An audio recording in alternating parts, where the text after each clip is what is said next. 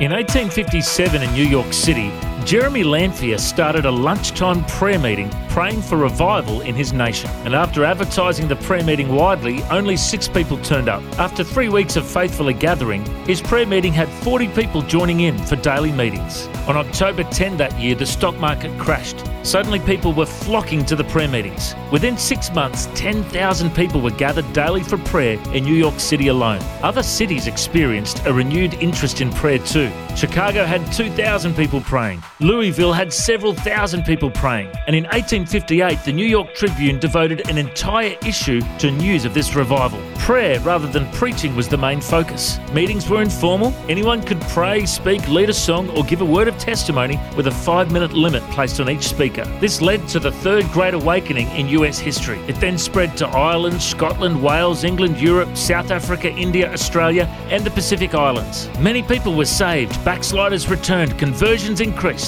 Families established daily devotions, and entire communities underwent a noticeable change in morals. Many preachers returned to the truths of the gospel and Christ and his cross, all because one man saw the trouble his nation was in and decided to get on his knees and pray. Are you willing to get on your knees and pray for your nation today? I'm Matt Prater. For more, go to historymakers.tv.